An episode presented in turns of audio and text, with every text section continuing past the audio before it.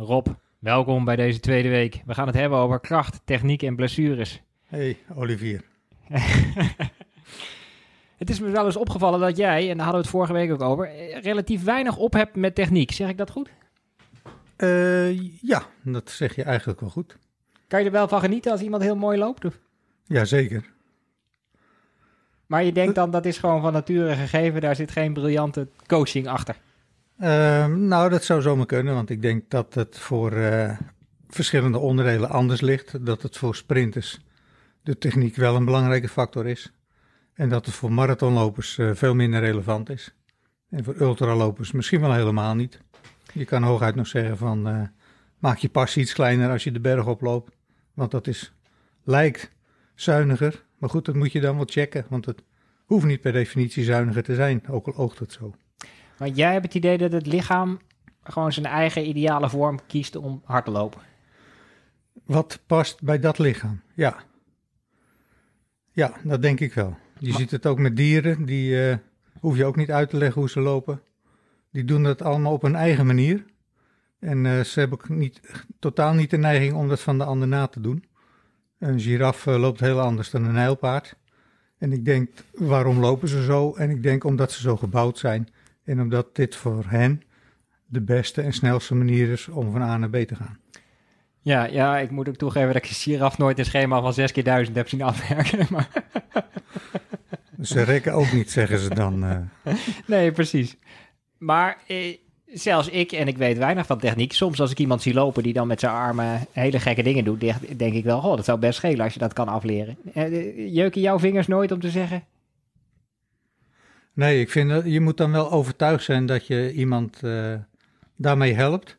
Als het alleen maar vanuit esthetisch oogpunt is, denk ik van, ja, waarom zou je dat doen? Zeg maar, uh, we, we noemden het al eerder, het is geen jurysport, dus je krijgt er geen punten voor. Dus je kan gewoon uh, lekker lopen, zoals je ook s'nachts in het donker zou lopen als niemand je ziet. Maar er zijn natuurlijk situaties waarin je, als je iemand ziet lopen, dat je wel dingen opvalt als trainer. Dat je bijvoorbeeld verschil ziet tussen links en rechts. Of dat je ziet dat iemand heel erg wegzakt met de heupen bij elke stap. Of dat iemand, ja, de contacttijd op de weg heel uh, lang is. En dat hij meer snel wandelt dan dat hij hard loopt. Maar je moet dan wel heel goed nadenken van, uh, is die persoon erbij geholpen als ik zeg van, je moet je knieën wat meer optillen. Dat kost allemaal energie. En alle dingen die je anders doet dan je gewend bent, dat kost in ieder geval in eerste instantie meer energie. Plus, omdat je het niet gewend bent, loop je ook nog eens een grotere kans op een uh, blessure. Dus dat is ook een factor die je daarin mee moet nemen. Uh, ja, nou heb ik op latere leeftijd leren hardlopen op mijn voorvoet voor korte afstanden. Ik heb het idee dat ik daar toch wel iets aan gehad heb. Dat kan, maar voor mij blijft het een vraag. Want het, er is wat er aan onderzoek is gedaan, uh, daaruit komt naar voren dat het eigenlijk niet uitmaakt. Als jij heel rustig loopt, dan loop je waarschijnlijk uh, op, je hak, zoals heel veel mensen doen als ze langzaam lopen. Uh, als ik jou op de loopband zou zetten en we beginnen met 6 km per uur, dan, dan loop je gewoon te wandelen. Ja. Op een gegeven moment komt er een snelheid waarbij jij zelf de klik maakt van nou nu is het efficiënter om te gaan hardlopen. En dan ga je over in een dribbelpasje. Ik vermoed dat je dan op de hak landt. En als je die band maar sneller laat draaien en op een gegeven moment kom je bij 25, 30 km per uur, dan is er eigenlijk geen lopen meer die dan nog op de hak landt. Want je gaat dan vanzelf over op de voorvoet. Omdat het gewoon sneller en economischer is bij uh, die snelheid. Ja, maar er is natuurlijk ergens een grens dat je zowel op je hak als op je voorvoet zou kunnen lopen. Ja, en dat is dan ook. En de vraag is: maakt het uit? Nou, dat maakt niet uit. Ze, uh, ze hebben het gekeken vanuit uh, blessure-oogpunt. dat je, uh, of het minder blessuregevoelig is als je op de voorvoet landt. Nou, dat blijkt niet zo te zijn. Je krijgt alleen ergens anders blessures. Mensen die veel op de hak landen, krijgen eerder blessures. vooral met de knie, als ik het even uit mijn hoofd goed zeg. En mensen die meer op de voorvoet lopen, die hebben vaker problemen met kuiten en Achillespees. Maar het is niet zo dat ze minder last hebben dan de andere categorie.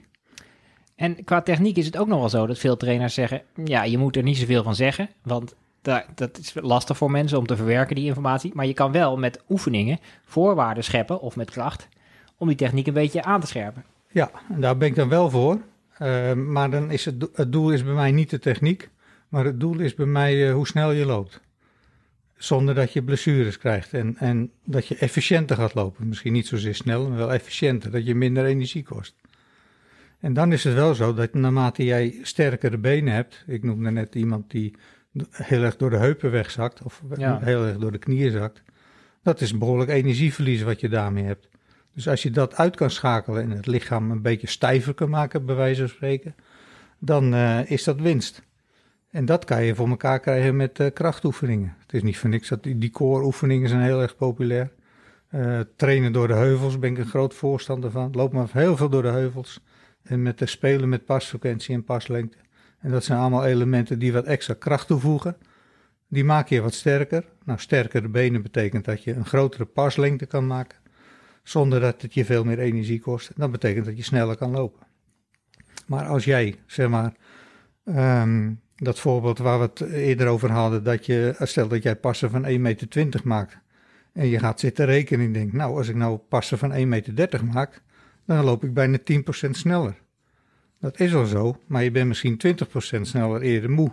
Dat je dat tempo niet meer vast kan houden.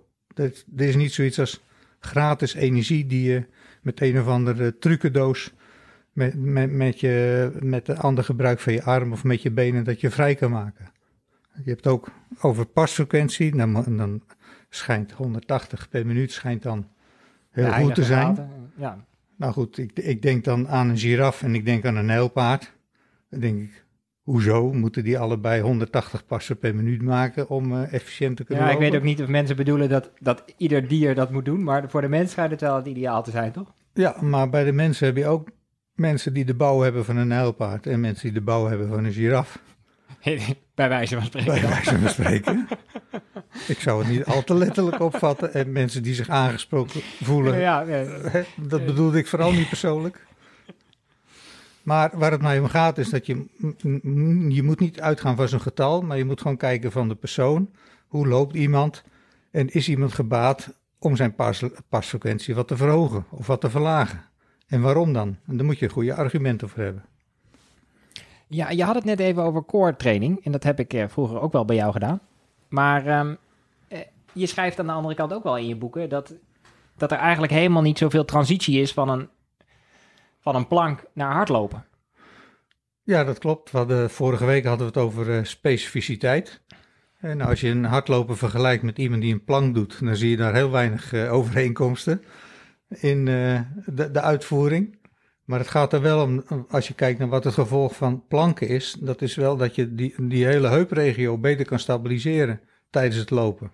Dus dat betekent dat iemand, als je op je linkerbeen landt, dat je niet je rechterheup helemaal wegzakt, maar dat die bij wijze van spreken horizontaal blijft.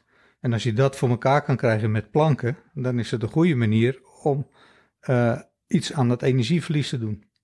Dus in die zin betaalt de kracht zich indirect uit. Maar wat voor oefeningen zouden dan nog beter zijn dan plank? Uh, ja, nog beter. Ik denk dat het goed is om een hele serie oefeningen te doen. En plank is natuurlijk bij uitstek voor de buikspier uh, een oefening wordt die gedaan. Je, kan, je hebt de reverse plank, dus je kan hem andersom doen. Dat je op je ellebogen rug, je, je ligt op je rug, steunt op je ellebogen en je drukt je billen omhoog. Dat is voor de billen, de rug, de hamstrings kan je doen. Je hebt zijwaartse planken voor de spieren die aan de zijkant zitten. Um, er, ja, er zijn echt oneindig veel uh, oefeningen. Als je even op Google uh, zoekt naar uh, core oefeningen, of op het runnersweb, er staan ook een prachtige serie oefeningen die je allemaal kan doen als hardloper. en ze hebben allemaal nut, daar ben ik van overtuigd. Maar hebben ze meer nut dan, dan halters? Ja, ik denk de, de haltere heeft een ander doel. En dat is dat je bij core richt je vooral op, op de houdingsspieren. Dus, dus zijn, dat zijn de spieren die je lichaam in balans moeten houden. En met de halteren, dan richt je je vooral op het uh, versterken van de grote spiergroepen, van de, de bewegers, zeg maar. Uh, en ik denk dat dat ook zeker nuttig is. Uh, dat sluit een beetje aan op heuveloptrainingen zo. Voor je billen, je quadriceps, je kuiten dus die hele strekketen pak je daarmee. Die versterk je daarmee. Maar stel, ik ben een 10 kilometer loper. Ik loop uh, vier keer in de week. Is het dan zinnig voor mij om aan kracht te doen? En wat voor kracht zou ik dan moeten doen? En hoe vaak? Want ik heb ook wel eens begrepen dat als je iets maar één keer in de week doet, dat niet echt zo aan de dijk zet. Dat twee een soort minimum is. Ja, ook, ook dat hangt er weer vanaf. Er zijn uh, allerlei onderzoeken die ze zeggen ook dat er uh, bewegingsprogramma's zijn dat je met uh, moet je één minuut per week doen en dat je daar al beter van wordt. ik denk dat je er heel kritisch naar moet kijken en goed moet kijken naar wat je doel is. Um, als je het doel is om een marathon te lopen te worden, sterker te worden als marathonloper, dan heb je niet zoveel aan ontzettend dikke benen met heel veel kracht. En dan gaat het erom dat die spieren heel functioneel zijn en heel efficiënt worden. Dus dan denk je niet zozeer aan zware haltes, maar dan denk je meer aan, aan uh, oefeningen met uh, bijvoorbeeld lange heuvels oplopen. Maar ook oefeningen met uh, dumbbells of met zo'n kettlebell. Kleine, niet al te zware gewichten en heel veel herhalingen. Dus dat je ook een stuk spieruithoudingsvermogen meepakt. Dus niet zozeer de bodybuilding, dat is meer de kant op van sprinters, waarbij een sprinter moet, als hij uit de startblokken komt, dat is echt een kwestie van kracht. Kracht is daar de bepalende factor. Ja, en die, die hebben niet voor niks een uh, ontzettende torso en ontzettende bovenbenen en een dikke kont. Zeg maar, dat is niet de bouw waar je de marathon uh, het beste mee in kan gaan. Nee, maar ik zie al die 400 meter lopers op, op Papendal, misschien ook nog wel 800 meter lopers, ook best wel fors kracht doen. Het is natuurlijk ook nog een sprintnummer, maar uh, dat, dat is al niet meer uh, echt explosieve kracht, toch? Ja, en die kracht is uh, gerelateerd aan de paslengte. Dat is voor hun natuurlijk ook heel erg belangrijk. De, de pasfrequentie valt niet zo heel veel meer aan te sleutelen op dat niveau. Dus het moet echt uit de lengte komen. En dat is allemaal kracht. Maar er is ja, een groot verschil tussen de verschillende 400 meter lopers. Degene die uit de sprint komen, dat zijn vrij stevige jongens en meiden. En degene die uit, wat meer vanuit de souplesse kant en het uithoudingsvermogen komen. Kijk, Femke Bol is bijvoorbeeld zo iemand volgens mij. Die moet het niet echt hebben van haar grote kracht en explosiviteit. Maar meer van haar uh, inhoud en uh, uithoudingsvermogen. En ja, dat zie je ook aan haar bouw. Het is een vrij frele atlete. Het is niet eentje waarvan je denkt van zo. Die staat drie keer in de week onder de zware haltes. Maar dat staat kan wel vreselijk ja. hard lopen. En je was zelf ook een aardige 400 meter loper, toch? Ik was heel aardig um, dan moet ik even van herstellen. Op. ja, ja ooit, ooit liep ik... Ik heb één keer onder de 50 seconden gelopen. Dat was 49,9. Nou. En ik weet nog goed, dat was uh, bij Hellas bij de clubkampioenschappen. En volgens mij hebben ze dat zo geklokt, om, omdat ze mij dat gewoon gunden. Dat ik een keer onder de 50 liep. Zo, zo aardig was je. Dat was me nog nooit gelukt. we, we noemden net heel even loopscholing. Althans, ik noemde het volgens mij als ook een manier om, om te werken aan techniek. Uh, geloof je daar wel in? Uh, nou, eigenlijk hetzelfde antwoord. Niet, niet om iemands techniek te verbeteren zodat het er mooier uitziet. Maar je kan wel, het is wel een, een soort handige manier om uh, aan krachtoefeningen te werken. Aan specifieke kracht. Als je 100 meter knieheffen doet, dan ben je volgens mij niet met loopscholing bezig, maar dan ben je gewoon met specifieke krachttraining bezig. Als je daar ook nog hoog blijven moet lopen, dus op, hoog op de voorvoeten, dat je hakken nauwelijks de grond raken. En je doet dat uh, 10, 10 keer 100 meter. Dan zie ik dat als krachttraining. En niet een uh, lokaal uithoudingsvermogen training misschien, maar niet zozeer als techniektraining. Ik, ik ga dat soort dingen niet doen met iemand als ik denk, uh, ja, die moet mooier gaan lopen. Begrijp ik. Nou, dat is mooi. Ja, als ik het al begrijp, dan moet het met de luisteraar ook wel goed komen. Probeer trouwens iets dichter in de microfoon te praten. Ja, okay. zo zit je helemaal goed. Um, blessures. Ik heb wel eens begrepen, volgens mij van jou, dat er eigenlijk maar drie belangrijke redenen zijn waarom mensen blessures oplopen. En dat is hun trainingsgeschiedenis. Dus als ze al een keer een blessure hebben gehad, dan kan het een zwakke plek blijven. Daar komt het op neer, denk ik. Ja, dat is een factor, ja. En dat blijft eigenlijk langer dan je denkt, toch? Ik ben een jaar geleden heb ik mijn enkelbanden een beetje verrekt bij een potje voetbal. En nog steeds als ik een zware baantraining doe, dan voel ik mijn enkel een beetje. Ja, dat blijft een zwakke plek. En dat is ook als je bijvoorbeeld als sprinter je hamstrings een keer scheurt, dan blijven die hamstrings blijven een zwakke plek. Dat wil niet zeggen dat je daar dan nog een aantal keer aan geblesseerd raakt, maar het is wel iets om in de gaten te houden. Maar je bedoelt met blijven zelfs voor altijd? Um, nou, nee, want ik denk niet. Uh, ik, heb weinig atleten meegemaakt die voor altijd een blessure hadden. Dus ze komen er altijd wel weer uit. Nee, maar het blijft een, vla- het bla- een zwakke plek. Ja. Maar nog een paar jaar. Of- Volgens mij altijd. Maar goed, dat, dat zeg ik een beetje eh, met een natte vinger eh, en een inschatting.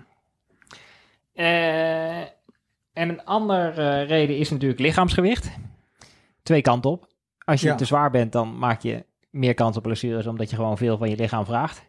Je hebt eh, grotere krachten, die, eh, zeker voor beginnende lopers, eh, die, die, waarvan de benen nog niet gewend zijn aan omgaan met die krachten. Die moeten daar echt wel rekening mee houden. Dat, ja, dat afvallen is toch wel rendabel op dat gebied. Ja, mijn oude teamgenote Nicole Weiling, die liet een keer zien dat zij 25 kilo zwaarder was geweest toen ze begon met lopen. Ja. En die liet me toen een koffer optillen van 25 kilo. En toen dacht ik ook wel, wauw. Ja, als je die eh, mee moet nemen, Aldoor. Ja, ja dat is nou een verschil. heeft het menselijk lichaam gelukkig wel een vorm gevonden om dat gewicht iets vriendelijker te verdelen. Want een koffer is ook nog eens heel onpraktisch. Ja, Maar het is wel echt eh fors, ja. maar je voeten en je enkels hebben daar geen benul van. Eh, of, of er nou eh, 25 kilo spek of eh, 25 kilo hutkoffer op je nek rust. Die moeten gewoon veel harder werken. Is waar. Ehm, aan de andere kant is een, een te laag lichaamsgewicht. Ja, dat maakt eh, de, bijvoorbeeld de botdichtheid, eh, tast dat aan. Dat is een risico. Dus je hebt grotere kans op stressfracturen bijvoorbeeld in de voet. Shinsplints in de heup komt zelfs voor dat mensen, of in de bovenbeen, dat je stressfracturen. En daar ben je inderdaad van poosje zoet mee. Dus dat zijn dingen die je ook liever niet wil. En dan de derde is trainingsopbouw. Wa- Wat, wat gaat daar mis als je geblesseerd raakt? Nou ja, je, je, je lichaam past zich aan eh, aan een training als het goed is. En als je dat eh, goed opbouwt, dan eh, wordt dat sterker worden van je lichaam. Dat houdt een beetje gelijke tred met het zwaarder worden van je programma. En, dan, en als het zo is, dan is er eigenlijk geen vuiltje aan de lucht. Want alles wat je doet, kan je goed aan. En je kan steeds meer aan, omdat je de dingen goed doet en sterker wordt.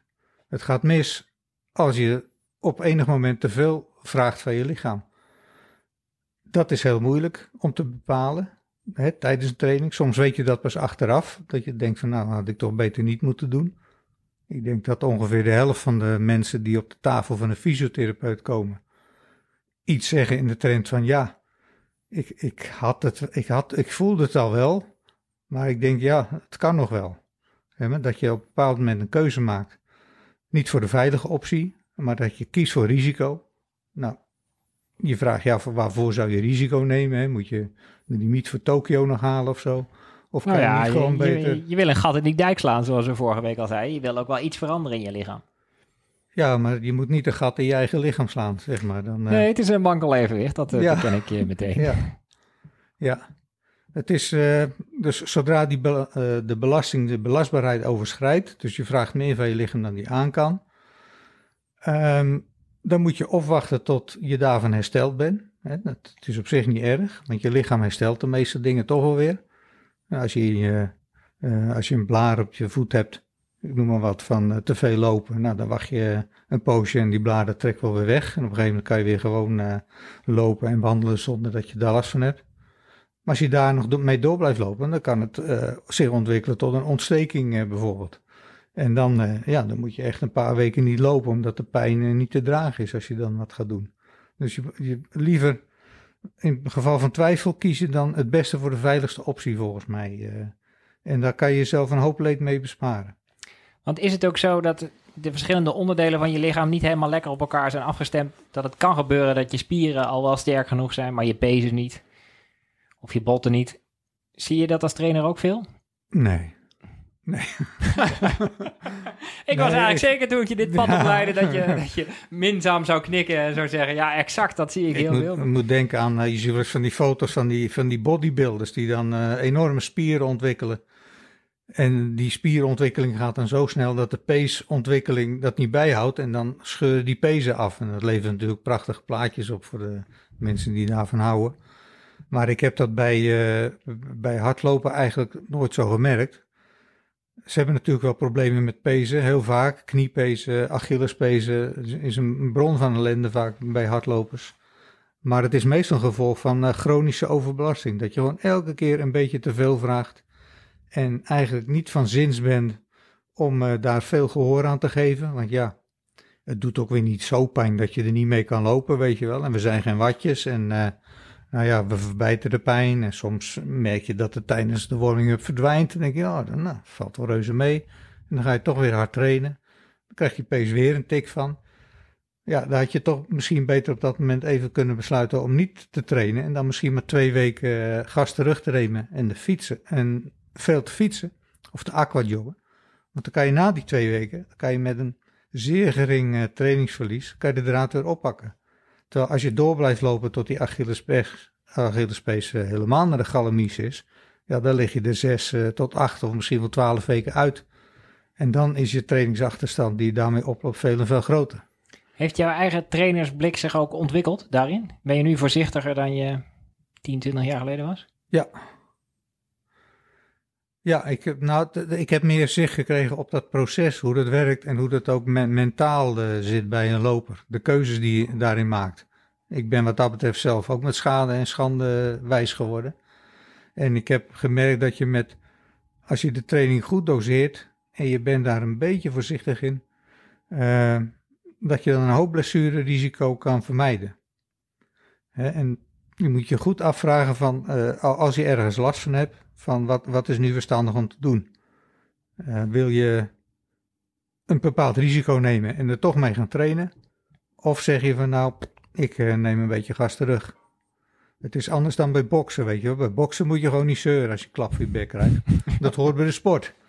Ja, maar dan, uh, en dan herstel je weer en dan kan je weer de ring in. Maar, ja, of je helemaal herstelt is niet helemaal duidelijk trouwens, maar uh, ja. een specifiek boksprobleem. Ja, dat hoort erbij. Maar blessures, ik heb heel lang gedacht, dat hoort er ook bij.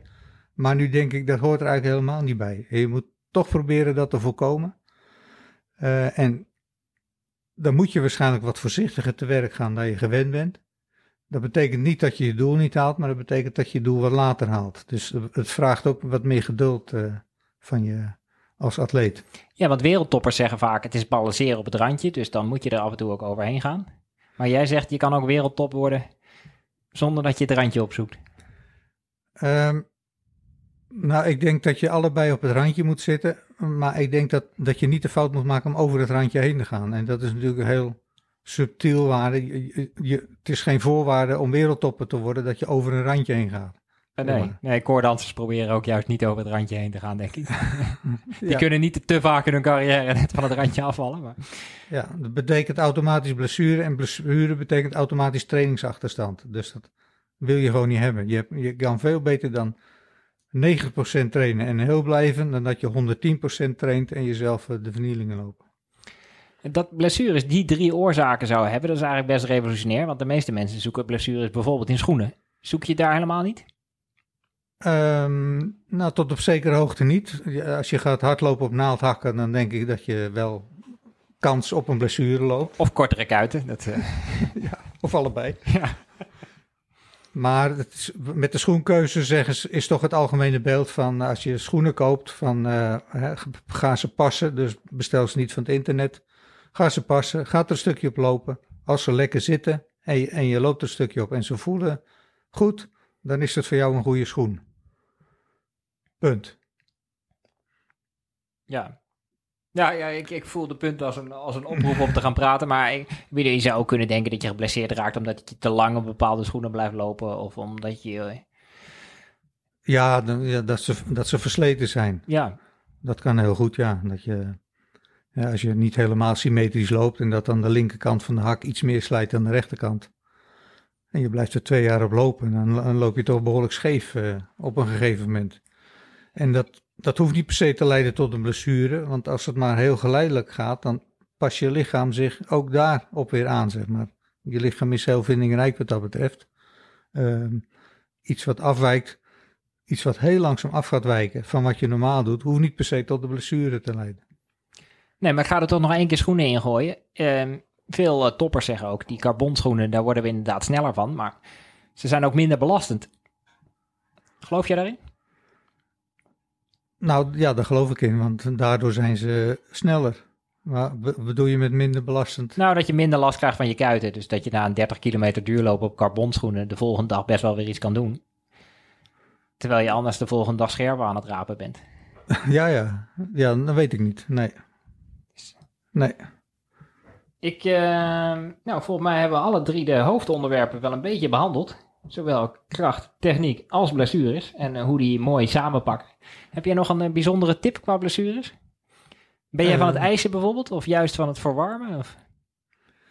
Ik ben vooral van, als je ergens last van hebt, ga dan naar iemand die er verstand van heeft. en niet naar een trainer die wel eens een boekje over heeft gelezen. Oké. Okay. ja. Um, wat, ik, wat ik nog wel in jouw boeken las, dat vond ik wel interessant, is uh, dat bij blessures, ik laat me graag masseren of ik nog liever uh, vraag ik om dry needling. Maar jij zegt dat kan je doen, maar eigenlijk is het voor je herstel niet beter. Althans, je wordt niet sterker daarvan. Ja, dan, ja, dan maak je onderscheid tussen herstel en adaptatie. Dat zijn twee verschillende dingen. Ja, leg even uit wat adaptatie is. Ik denk dat de meeste mensen her, bij herstel zich wel iets kunnen voorstellen. Nou, ja, herstel is uh, als je moe bent en je rust dan uit en, en je voelt je weer de oude, zeg maar. Dan, precies uh, even goed als de oude. Ja, en adaptatie is dat je lichaam zich aanpast aan een bepaalde belasting en het ook sterker maakt. Dus niet alleen het gat in de dijk vullen, maar de dijk ook steviger maakt. De, de welbekende supercompensatie. Ja, je kan, als je de handen van bouwvakkers ziet, dan zie je wat er aan, op die handen is gebeurd. Zeg maar. Er zit een dikke laag eelt op. En dat is daar gekomen omdat ze ontzettend veel met hun handen werken. En daar veel, ja, steeds kleine beschadigingen aan hebben. Je, hun lichaam lost dat op door er nog een stevigere laag eelt tegenaan te gooien. Dus die handen die kunnen ontzettend veel hebben. En dat heb je met het lopen eigenlijk ook met je loopspieren. Die kunnen, naarmate je meer loopt, kunnen die spieren ook steeds meer hebben. En doordat ze sterker worden, dat verschijnsel, dat is de adaptatie. De aanpassing van je lichaam aan de inspanning.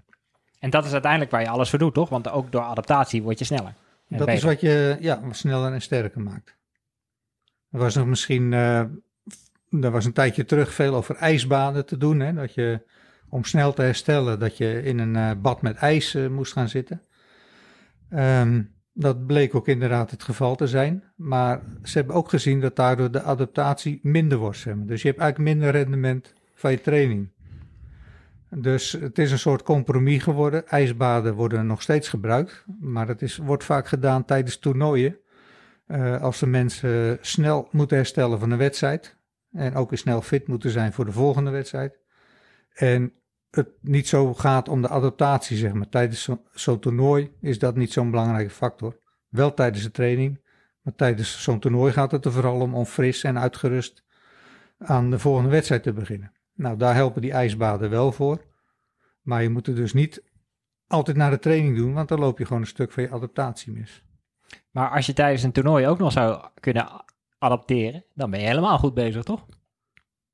Ja. Als je zeg maar de ja. 5 kilometer kan gebruiken om een paar dagen later de 10 kilometer nog harder te lopen.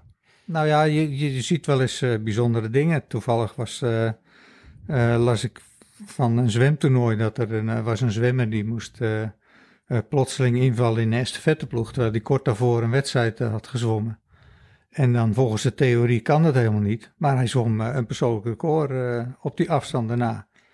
Ja, maar bij zwemmen intrigeert me dat sowieso. Want die hebben pauzes van 20 minuten of zo. Daar kan je je niks bij voorstellen. Maar het schijnt ja. niet een hele vermoeiende sport te zijn. Ik bedoel, het is natuurlijk wel vermoeiend. Maar je, je verzuurt vooral in je armen en ongetwijfeld een beetje in je benen.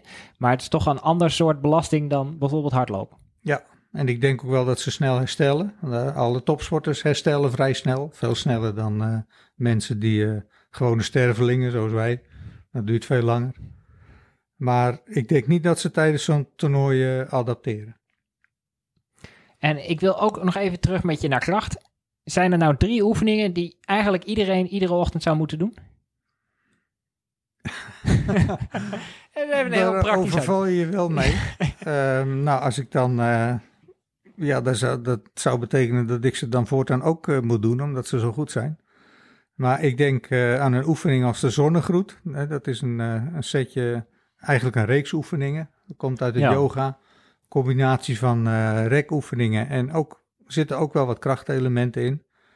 En dan denk ik dat je toch uitkomt bij iets van een plank. En ik zou dan een, daar een variant in doen. Dat je uh, om je as draait, bij wijze van spreken. Dus dat je een gewone plank overgaat in een zijwaartse plank overgaat in een reverse plank en dan weer overgaat in een zijwaartse plank. Dan heb je alle vier de kanten van je En lichaam hoe- gehad. Hoe lang hou ik de verschillende onderdelen vol?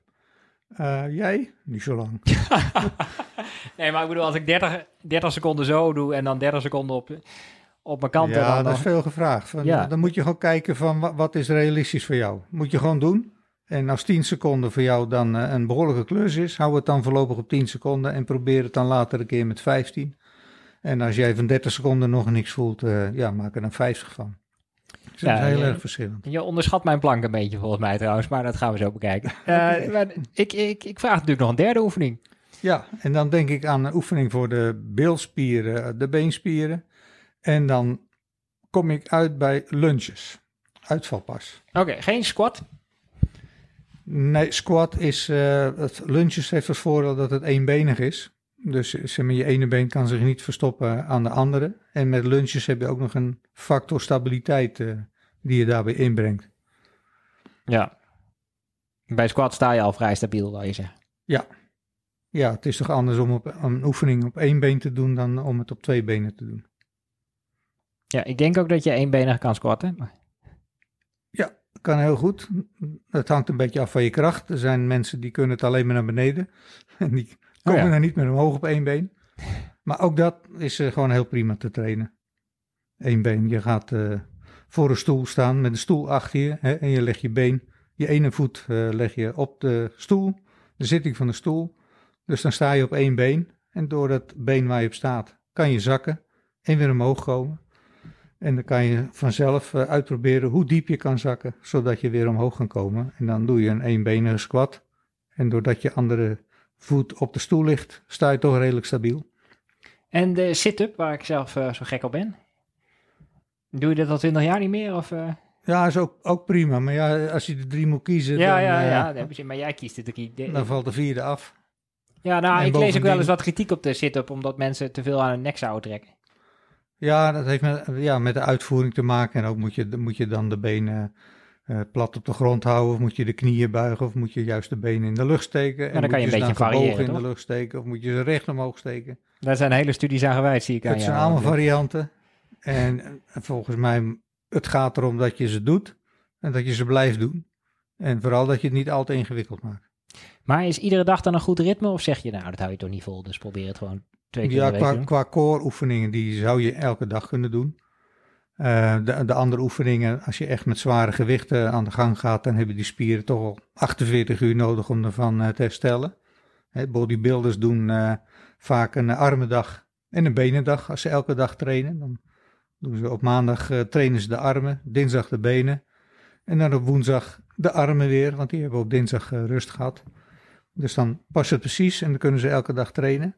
Maar het gaat, mijn ervaring is dat je bij krachttraining vooral moet zoeken naar een programma wat goed voor jou werkt en wa- wat je vol kan houden. Dus Waar je, niet iets waar je heel enthousiast aan begint, dat je dan drie weken volhoudt en dat er dan langzaam maar zeker de klad in komt en na zes weken er helemaal niks meer van terugvindt. Kies dan liever drie hele simpele oefeningen, maar die je dan wel lang volhoudt. En doen jouw atleten iets aan hun armen en aan hun bovenlichaam voor de symmetrie? Of eh, zeg je, ach, Nee.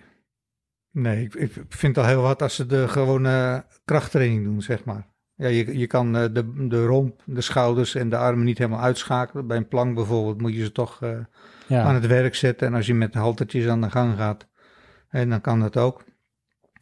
Maar goed, het wordt anders als je een oefeningprogramma voor iemand eh, moet maken met tien oefeningen. En dan zit er al snel één of twee oefeningen voor de schouders en de armen bij. Maar als je kijkt naar, ik wil drie oefeningen voor hardlopers hebben, dan denk ik niet meteen aan oefeningen voor de schouders en de armen. Behalve als je uit een startblok start, maar dat is een vrij specifieke doelgroep.